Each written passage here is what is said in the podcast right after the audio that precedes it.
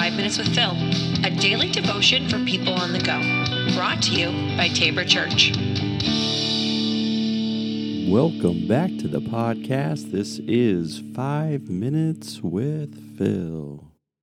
Hello, everybody, and welcome back to another episode with me. And uh, today we're going to talk about a verse um, and in, that probably can be misconstrued, misunderstood, and misused. So, John 16 24, until now you have not asked for anything in my name. Ask and you will receive, and your joy will be complete. Now, you can probably already assume why this can be misused and why this is misunderstood. Um, and here's the thing so, Jesus, you remember, has taught his disciples about prayer.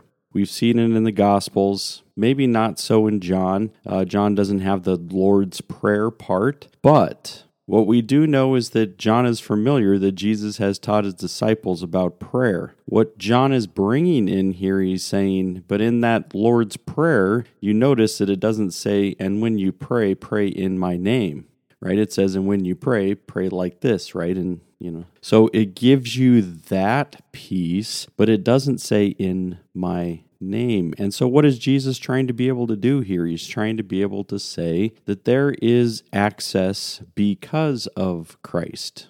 Now, the death and the resurrection has not occurred yet, John 16, but Jesus in this context has been talking about his death and his resurrection. So when you're going back, this is kind of in combination to the night that Jesus was betrayed. And so when you're thinking about the context, Jesus really is talking about the combination of all things. But this is where the confusion happens. So we're like, so Jesus and the name Jesus becomes the magical portion, right? It becomes magical. Like you just, you know, like the um, hocus pocus. It's the you know the whatever alakazam alakaz you know whatever the magical formula that you would like to make up in your head it it's that. Like what is the key word that i need to be able to say here to gain access to the thing that i want? And to me this is that's where the path goes. Like jesus is like just ask for whatever and you know in my name. Make sure it's in my name.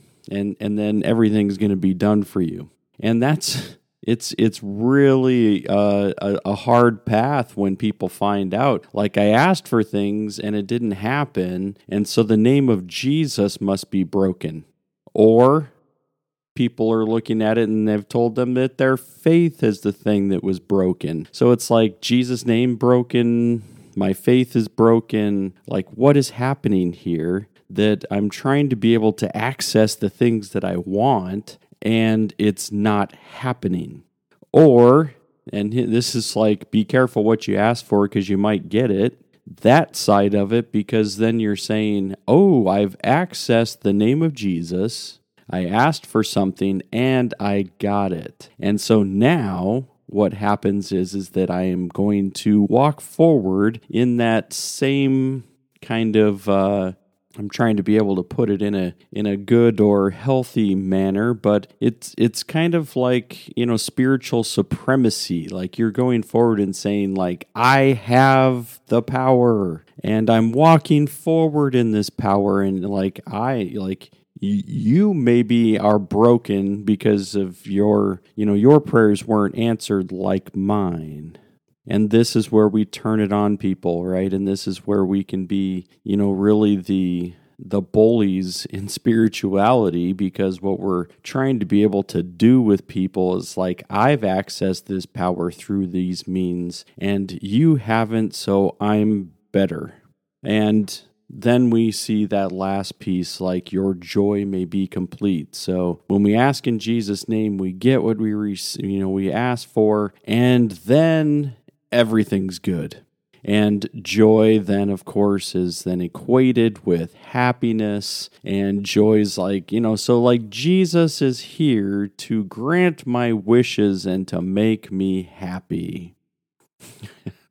this is bad, right? This is what happens when you're, you know, treating the text in a way that uh, is just negligible, right? You're treating it as a genie in a lamp, the cosmic genie as we use, the cosmic vending machine. We use these terms a lot because people turn God into that.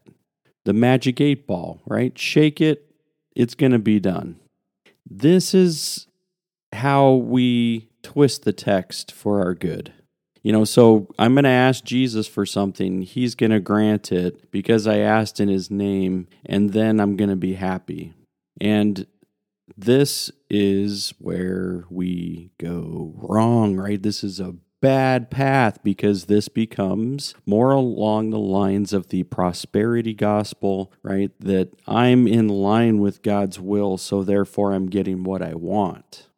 And I don't think Jesus is trying to be able to say like he's going to grant you the the wishes of your heart because we go back to it and we've talked about this before that it says in the scriptures that our heart is deceitful above all things. So, why is it that God would grant the wishes of a heart that's deceitful that's going to end up hurting us? Why is it that God would do that?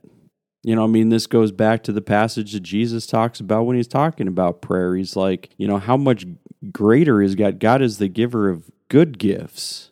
You know, so if you know if a child asks for a you know a, a piece of bread and we give him a rock, like that's not good for the child. Why would God grant that? So when God's thinking about the things that are going to be good for us, like he doesn't want to be known as the the bad gift giver, God isn't going to say, "Hey, yeah, I am going to grant you that uh, that lottery win, um, so that you can have millions and you know possibly with the numbers where they're at uh, lately, you know they've gotten into the billions area. Like, oh, of course, God's going to give that to me because I've requested it in Jesus' name." And like God's saying, sometimes those things are going to hurt you. Why would I grant that? And that's where we have to go back to and understand prayer. Prayer is not us getting, you know, the, the will of God bent to ours. It's us being aligned with God's will.